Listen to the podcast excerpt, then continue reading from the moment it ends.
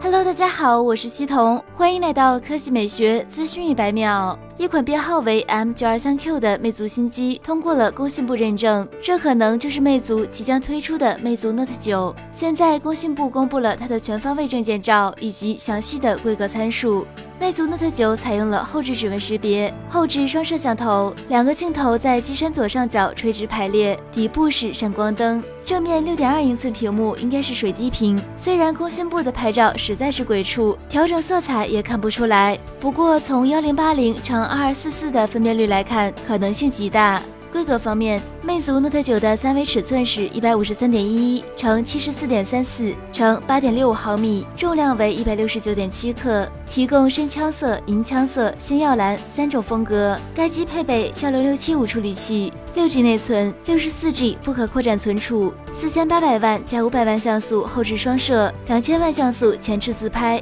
三千九百毫安时电池。不过黄章的说法是四千毫安时，支持双卡双待。根据爆料，魅族 Note 9将于本月中旬在北京发布，价格在千元左右，对标有小金刚之称的红米 Note 7。好了，以上就是本期科技美学资讯一百秒的全部内容，我们明天再见。